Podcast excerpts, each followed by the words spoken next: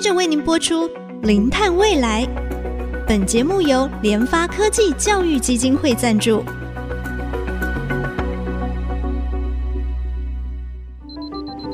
前瞻能源新方向，以科学与科技迈向近零碳排，智慧永续，与您一同开创零碳未来。各位听众朋友，大家好，这里是爱惜之音竹科广播 FM 九七点五，欢迎收听《零碳未来》节目的播出，我是主持人贾欣欣。啊、我国在二零五零近零排放的路径哈，会以四个转型：能源转型、产业转型、生活转型、社会转型，以及科技研发、气候法治哈，作为两大治理的基础。那当然，在整个一个能源转型的过程当中啊，产业其实也是非常非常重要哈。所以，我们今天啊，要来谈谈从国际能源的转型趋势，特别我们集中在整个产业的能源转型，以及在能源转型的公平与正义哈。那我们非常高兴啊，欢迎今天的啊。来宾啊，也是台湾环境规划协会理事长的赵家伟赵老师，赵老师你好，贾博士好，然后各位听众朋友大家好。是啊，赵理事长，您长期以来都一直在从事哈近零碳排，还有对环境议题非常的一个在乎嘛哈。那当然啊，从我们台湾气候跟能源政策的公共讨论，其实您也参与非常非常多哈。那我想就是我们是不是先请您？啊，从国外的角度哈，来跟我们的听众朋友分享一下，就是国外政府他们在政策推动产业要进行能源转型，那他们是怎么样做？有没有一些可以提供我们国家来做参考？好的，那我们在这边的话，我们可以看到，迈向净零的过程中的话，全球都在思考说怎么针对。排碳量最大的这个部门，也就是所谓的制造业这个部门来讲的话，能够去有适当的一些呃政策的设计，以及加速技术的研发，能够让他们推加以推动，他们能够迈向净零这样的目的地。所以，其实我们可以看到说，在去年 COP 二十六的讨论里面的话，其实有很多不论是场内跟场外的讨论里面，其实都在聚焦于所谓的我们讲说工业去碳化这样的一个新的趋势。那我们可以观察到说，那国际上面在针对这个工业去碳化来讲的话，大概主要来讲的话，我觉得是分成是有两大面向。第一大面向来讲的话，就是在一些技术创新上面的突破，就包含是在去年那个 COP 二十六的时候，我们可以看到英国作为一个那个主办国家，他们就跟那个美国总统拜登啊、Bill Gates 他们提出来叫做 Glasgow 突破议程，就是这个部分的话，就在讲到一些所谓的科技突破，因为。我们发现到说，不论是水泥业啊、钢铁业啊这些所谓的工业部门里面的生产制成的过程中，他们要仰赖的这些减碳技术，目前都还没有大规模商业化，因此要借由这个 Glasgow 突破议程这样的方式，集结到所谓的科研力量，大家加以投入，然后突破减碳技术上面的瓶颈。但另外一个部分也来了，就是说，那因为这些技术成本还是相对比较高，所以你今天如果没有一个庞大的需求的话，那大家会说，那产业人是要投入到这些技术的发展。所以在这边的话，我们看到国际上面另外一个很重要的政策是要所谓创造需求，而这创造需求的话有两个方式，一个部分是所谓的公部门来做庄，特别是我们讲到所谓的钢铁啊、水泥啊这些都叫做基础原物料，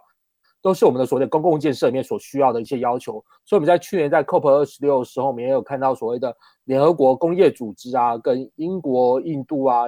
德国这些国家里面，他们就一起推动一个叫做工业减碳协议。呃，这个部分的话是要求，就是说，那我们知道所谓的公共工程里面要用的这些钢铁跟水泥来讲的话，他们的排碳量必须要符合一定的标准，然后去接到他们的整个工程的制造过程中的所谓的生命周期的排放。也就是说，今天我们来谈所谓的。公共工程的绿建筑不再只是在使用过程中，它能不能把那个能源效率最大化，或者是你采用绿能或什么之类的，而且更在意的事情就是你使用的这些钢铁跟水泥，它能不能符合这些低碳的标准。而另外一方面的话，针对私部门这边，针对企业这边的话，我们只是看到所谓的世界经济论坛跟美国国务院他们一起发起了一个叫做先行者联盟，像他们就是要求像是离岸风力产业里面的一个很知名的产业叫沃旭能源嘛，他就承诺说，哎。我二零四零年的时候，我所有的离岸风机里面要用的钢铁，全部都要来自于零碳钢铁。这时候就可以带动给这些钢铁业来讲话，他们有一个投入的一个决心。所以在这边的话，我们可以看到说，这是国际上面在针对这个议题上面最新的一个发展趋势。然后在今年度的话，我们也有看到。呃，美国那边陆续提出来他们的完整的所谓的工业去碳化的旗舰的政策，然后日本或者是继续用他们以两兆日元为基础的推动出来的绿色创新基金去补助这些这些创新的科技，所以我们可以看到是这是国际上面大家针对工业去碳化里面最新的一个趋势。确实哈，就是面对这个转型的过程当中哈，技术的创新其实是非常重要，因为在整个高碳排的一个产业当中哈，怎么样有一些新的技术可以在制程当中减碳，乃至于让它是零碳或负碳的这样的一个创新。那当然，目前这样的一个技术。成本还是比较高哈，所以理事长您刚才也特别提到，第二个很重要的策略就是去创造啊实际上的一个需求哦，产业界才会看到它有可能的一个啊商机哦，所以当然在创造需求过程当中，也是有从公部门的角度。啊，来处理。另外一个是从啊私部门的一个角度啊，来创造未来去碳化的一个需求。那刚才哈理事长您有特别提到，就是说在美国哈，他们也有类似一个旗舰计划嘛，这个工业去碳化，还有日本。那么这一部分的这个内容，还有他们推动的一个方式，是不是也可以请您进一步跟我们说明？好的，那我就先就从我们比较近的日本来谈好了。就日本他们这边强调的事情叫做绿色创新基金嘛，啊，大家可能就会觉得，哎，这个绿色创新基金，台湾好像也常常在做这些所谓的什么国家型的这些新的科技研发。那日本这个计划有什么不一样呢？日本他强调说，这个两兆日元，它要补助的计划来讲话，它是要求说所谓的那个在产业里面要用一个产业生态系的方式一起去申请这样的一个补助计划，而且他们必须要提出来具体商业化的时间点。就今天来讲的话，你不能够只是在讲说哦，你在实验室里面做到什么程度而已，而是你必须要提到说，那我可能二零二六开始，二零二七开始，我这边钢铁的那个氢能炼钢的制程就要开始商业化，开始要有小规模的生产。那我在一个化学业来变化，我们要用二氧化碳再利用这样的一个新的技术的时候，在二零二八年的时候就必须要开始有一些小规模的试验。等于说他们是在这个补助案里面，他们是设了一个叫做提出来的计划，你的计划的企图心。不能够太低，你必须是要提出呃一定金额以上，而且头部要订定所谓的呃确确切的一个那个里程碑。而同步的话，他们也跟这些金融业者里面去合作，就是金融业者里面，他们也针对未来的这些产业的绿色融资上面的话，也定了一些分类上面的要求，分类上面标准，就等于说是我这些技术发展出来，然后已经有开始有在模厂上面生产之后，我接下来要开始规模化的话。那刚好就会搭配到这些金融业者里面的资金的投入来讲，它可以搭配起来一起做运作。我认为说是这个不是蛮好，台湾可以再参考。是，所以那么就是说，从您刚才提到这种美国或日本他们在政策上面，还有在私部门的一个创新上面有一个比较好的一个执行的方式。那么就是说，像我们台湾的这个近零碳排的一个产业的政策，它是提出了啊三个面向嘛，哈，制程改善、能源转换跟循环经济。那么，如果对照说国际上他们的一些作为，您的看法是怎么样？有没有说可以提出来啊，让我们政府可以做参考的，有一些建议？在跟台湾在这一次的政策里面提出来的时候，我们可以看到说，因为工业部门在台湾的排碳量其实比全球平均的三十五 percent 来讲的话，是来得高出许多。工业部门，我们是讲的所谓的广义的制造业，包含那些炼油业这些部分的话，那么占台湾的排碳量的话，大概是五十七 percent。我们就把他们用电延伸的排碳量一起纳入计算的话，那他们可以说是将近六成以上都是属于工业部门所贡献的排碳量。所以因此这一次的那个经营路径里面，我们针对工业部门来讲的话，官方的确有设立了一些目标，呃，这些目标里面会当然包含了三大面向、十一项措施，就例如是说他们有强调所谓的呃整个制造业，你在二零三零年的时候，你的电力来源里面有十五 percent 都要来自于绿电，就等于说现在的绿电什么 RE100 的要求。不会是只有这几个电子业的大厂，而是是整个制造业都必须要适用。然后甚至在二零五零年的时候，是全面性的电子业都要全面用绿电。然后另外或者是还有包含就是一些氢能方面的需求。然后在二零四零年的时候开始要导入这些所谓的低碳制程。但问题是说，我们看到这些目标来讲的话，稍微有点比较不足的部分，也就是说，第一个部分来讲，就是按照国际上面的规范来讲的话，大概是二零三零年到二零三五年这段时间点里面，工业部门就要开始导入所谓的低碳制程。但是我们现在设定的是一个二零四零年的时候会有点晚，因为台湾的工业的周期来讲的话，刚好都是在二零三五年之前，有一半的这些工业的制程大概要进行汰换，所以这时候的话，我们设定二零四零年才导入低碳制程，这个有点太慢。还有在第二件事情来讲的话，就是我们其实，在台湾谈这个产业的时候，我们很在意的一个部分，就是我们台湾还需要生产那么多的钢铁吗？还需要生产那么多的石化原料吗？这些所谓的产业规模的调整来讲的话，其实从全球来讲的话，我们就是会用所谓的循环经济的方式去导入说，那我们的钢铁需求量能够开始负增长，甚至连石化原料的需求量的话，到二零四零年之后也要开始负增长。但这个议题来讲的话，在台湾我们在这次的政策规划里面并没有去触及这个议题，所以这边话是两个比较不足的部分。所以这几块的话，我认为说是政府在您这个产业的转型的路径的时候，应该要再强化之处。是，确实，所以刚才呃，理事长特别提到，就我们产业部门在啊、呃、转型的过程当中，这个时间点跟国际上面是有一个落差嘛哈。另外一个就是说，在整个产业去碳化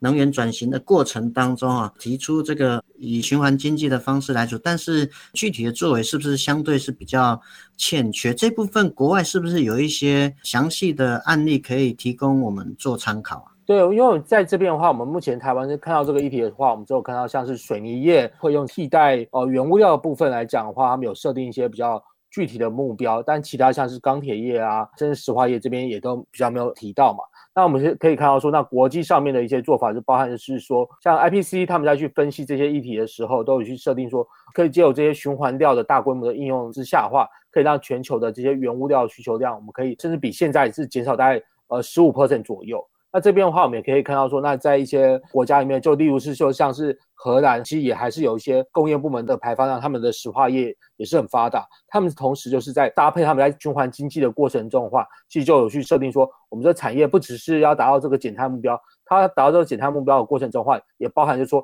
它的原本用的那个石化原料里面来讲话，有多少比例其实是是要替代，然后以及是借由是减少生产所谓的。一次性塑胶用的这种原料来讲话，他们整个规模里面，在二零三零年的时候可以减少到五到十 percent 这样的一个目标，所以这边的话，其实是。我们看到，其实在国外里面都有一些是可以仿效的一些政策。是，确实哈，对于这些比较属于高碳排的水泥石化业者，其实他们压力是非常非常大。那当然，赵理事长刚才也把国外有一些实际的做法哈，也有跟我们来做说明。那当然，很多转型过程当中，其实技术整个提升其实是相当相当的重要啊。那我想，我们节目先进行到这边，我们休息一下，再回到我们节目的现场。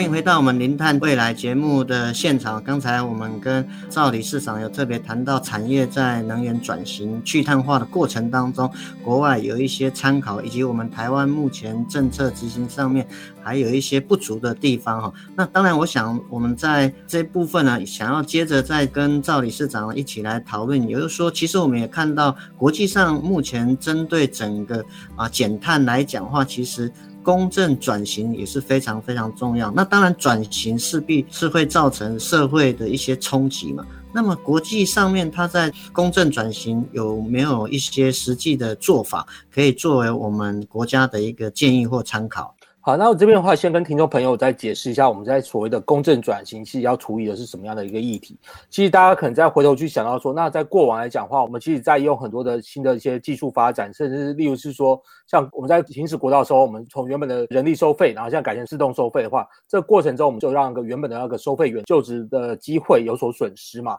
在过往一些其他的这些科技变化的政策的时候，我们并没有预先去很缜密的规划。呃，那这些对劳工上面可能会有的一些影响。那我们现在在这个净零里面，在减碳里面，我们谈公正转型的时候，我们就是要代表说，我们要预先去针对这个部分的话，有个比较长期性跟周期性的规划。就例如是说，那我们现在是要由呃燃油车转换成电动车的时候，那这时候的的修车行的老板，他的技能如何能够提升，然后甚至是说，原本是在一个呃油车制造业的员工的话。如何能够再去转职，能够投入到所谓的电动车的产业链？那另外一部分的话，就像是说，因为我们电动车的发展，我们对石油的需求就会变少嘛。那我们原本还在炼油厂工作的这些劳工里面，如何在这个过程中也不会因此就是说，呃，因为我的产量削减，然后他就直接被解雇，而是是在这个过程中的话，他的那个就业机会啊，甚至薪水跟收入都还可以获得确保。因为在这样的话有两个好处，一个好处来讲的话是的确是可以让这些受到影响的的民众可以妥善因应这些冲击，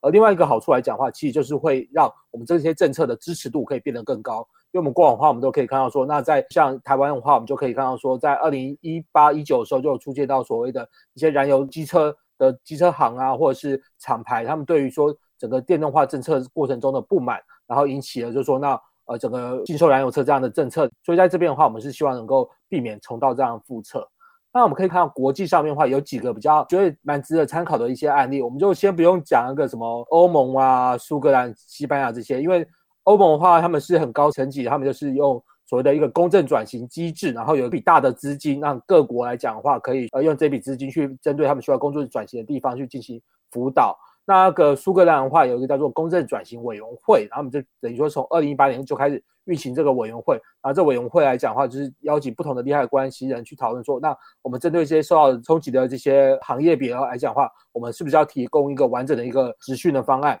而西班牙的话，则是他们直接把公正转型放到他们的气候法里面，所以这边他们推动公正转型来讲的话，是一个法定的义务。那我们刚才讲的是欧洲国家嘛，但其实在我们的邻国那个韩国的话，韩国他们有个地区叫做中青南道。这中青南道里面的话，其实有很多的燃煤电厂群聚在那边。那我们要推动净零的话，这些燃煤电厂他们当然就要开始要要准备要除役。所以他们在一个地方政府里面，这中青南道他们就通过一个叫做公正转型基金的设立跟呃运营条例。他们这边的话就是由地方政府出三十 percent，然后还有那个电力公司也一起也一起出资，加上当地的还有在另外一个第三个层次的那个地方政府也有一起出资，等于说是。整个多层次不同的面向，大家一起是各自的那个资金的挹注，然后去成立这样的一个基金。那这样基金来讲的话，它最主要就是要跟当地的一些劳工团体啊，还有当地的社会团体里面一起去讨论说，哎，我们这资金来讲的话，是要用在当地如何的一些转职训练啊，以及是不会因为原本仰赖。这些燃煤电厂里面的工人营运的这些小的商家，然后会因为这个这些燃煤电厂迁厂关闭之后，然后这些小商家的生意就受到影响，所以同步也是要去提出，那这些小商家的这些生计如何能够在这个基金之下给予支持？所以就是有这样的方式可以去避免说我们在推动这个净零转型的过程中，让劳工啊或者是比较没有能力因应的地方居民来讲的话，他们的生计上面受到太大的冲击。所以这边的话是我们来谈。公正转型里面一个最重要的意义是，当然我们在整个啊减碳净零的一个过程当中啊，透过科学技术的一个转型，势必也会啊冲击到一些相关的一个产业，也就是我们要在这个改变的过程当中，事先去想到可能会影响到哪些利害关系人他的一些相关的权益，而事先去做出一些规划。来减缓、减轻，乃至于去创造，在这个转型的过程当中，哦，对这些啊可能影响的利害关系人。它有变成反而是一个机会，本来从一个危机变成是一个机会。那我想就是说，举个例子来讲的话，其实像我们最近台电不是做这个电价的一个调涨嘛，在调涨过程当中，当然最后决定是针对啊大的用电户来做调整。其实在这个调整当中，对一般的百姓，那您觉得在这次的一个调整电价的一个过程当中，是不是有符合所谓这个公平转型的这样的一个原则呢？还有没有一些比较更好的做法？不知道理事长您的看法、想法是怎么样？对，因为我们在谈这个公正转型，它是针对劳工的冲击，但另外的话，针对一般的那个民众，因为这些能源价格的变动啊，所增加的这些能源支出来讲话，我们强调的事情就是要让这个转型是公平的。就等于是我们长期一直谈说我们的油电价格不合理，那我们油电价格要它。合理化，让它反映成本的时候，那必须要是公平的，而不是是让个呃等于说小用户来去承担那个更多的责任。所以在这个过程中的话，我们必须要先理解一件事情，就是因为今年度的整个国际燃料价格的大涨，所以其实台电目前的发电成本大概是将近快四块。那我们现在的平均电价的话是。二点八块，所以这中间的话当然是有一个一点二块的差异。那在这个过程中，我们看到说，那今年上半年的时候做的这次的电价调整里面的话，其实它是可以把一个我们过往的一个状况，就是我们其实是有钱的人，他负担的电价其实是比较低的，因为我们就会发现到说，有钱的人里面，他大概一年他付出来电费占他所得大概不到一 percent，但是比较没钱的人，他们付出来电费占他们所得的话，大概要到两 percent 左右。所以在这一次的话，我们就是强调说，那它不只是让这个电价的这个调整来讲话，让工业大户要负担，甚至在一般的民生来讲话，我们也是要求这个民生大户要更进一步去负担这件事情。所以在这边的话，我认为说是这样的调整的一个区别来讲的话，其实是适合的。但比较可惜的事情是，这一次我们只有去调价格，但是没有同步去提出，那你要怎么样去更有完整的一些节能啊？如果你有搭配一些节能补助的话，那可以让这些。小商家啊，他们更能够去因应这样的一个冲击，所以这边的话，我认为说是这一次的那个电价调整里面，应该还可以再强化的地方。就像是说，欧洲他们现在面对它整个价格大涨的时候，他们除了是控制价格以外，他们也开始要做很多的一些节能辅导跟补助的部分，让大家能够真的把用电量跟耗能量整个降下来，这样的话才能够去控制他们会因为这个单价的上涨所产生出来的庞大的支出。所以我认为说，这两个事情要双管齐下并行，这样才能够完整的去让我们整个转型是公平的。是确实啊，在这个转型的过程当中哈啊，当然除了要有红萝卜，也要有棒子。那当然，我想最后我想再请理事长稍微跟我们分享一下，就是其实您之前也一直提到，就是说不要让净零转型哈，只剩下这个拼经济啊。哦，那当然在整个过程，我觉得人还是以人为本的这样的一个角度啊。您也提到。点亮能源贫户这一点，您是不是也可以跟我们的听众朋友稍微多说明一下？我这边要强调的事情就是说，因为我们现在谈近零的话，为什么企业的接受度那么大？就是因为他们强调说，哦，他们现在不减碳的话，他们可能会拿不到订单，可能会没有未来的商机。是。但是我们谈这个转型的时候，它其实谈的事情是整个社会的全面性的转型。所以因此，我们就要必须要思考到说，那我们在过往在谈这个能源转型过程中，我们刚才提到所谓的那个。呃，价格的这些调整，或者是我们接下来还要征碳费的话，那这些价格的调整来讲的话，怎么让我们讲的所谓的的能源贫贫户这一边可以多到一些支持？让他们觉得说，哦，我们今天谈这个减碳来讲话，并不是只是那个所谓的呃企业的事情而已，并不是只是这些所谓的的知识精英的事情而已，而是对他的生活来讲能够有一些基本的改善。因为其实我们可以看到说。呃，其实有很多目前那个所得收入比较低的民众来讲的话，他们用的电器的耗电量还是非常高，他们甚至是二十五年以上的这种超级老旧的电器，所以在这边的话，他们其实会有一些安全性的问题，然后甚至他们在一个室内用的那个瓦斯炉是品质比较差的话，那还是有些室室内空气污染的问题，所以在这个过程中，我们可以是。针对这些用户，我们有设计一些特别的专案，去协助他们因应，去汰换掉他们这些老旧的电器，然后甚至是让整个住家全面电气化的话，那在这个状况之下，一方面可以让他们减少能源的支出，一方面的话可以避免他们的健康受到这些呃化石燃料的影影响。那这个部分是我们在谈整个经营转型过程中的话，我们目前还是比较忽略的部分。是哈，确实哈，啊，今天我们邀请的是台湾环境规划协会理事长赵家伟啊，赵理事长长期关注啊整个近邻的过程，还有在转型过程当中的一个公平和正义。今天啊，他跟我们分享的第一个就是在产业在转型的过程当中，需要透过技术的创新以及创造需求啊这两个角度来做啊转型。那当然在。转型就要做一些改变，在改变的过程当中，一定会影响到相关利害关心人的一些权益，所以从过去很多的一个改变过程当中，我们都知道会造成非常大的一个冲击跟影响。因此呢，我们在做这样的一个能源转型、产业转型的过程当中，也必须要先做好事先的规划。那当然，其实啊，赵理事长也特别提到哈，就是说啊，其实在近年的一个过程当，当中怎么样去顾虑到所有人的需要，其实是非常非常关键的。我们今天再次非常谢谢我们今天的来宾，也是台湾环境规划协会理事长赵家伟啊，赵博士哈。我们的节目呢，除了在 IC 之音官网 AOD 可以随选随听，也同步在 Apple Podcast、Google Podcast，还有在 KKBox 上线。欢迎搜寻关键字“零碳未来”，记得按下订阅，才不会错过我们每一集精彩的节目。节目进行到这里，感谢大家的收听，我是贾欣欣，下周同一时间我们再会。本节目由联发科技教育基金会赞助播出，联发科技教育基金会邀您一起响应净零碳排，以知识驱动更好的未来。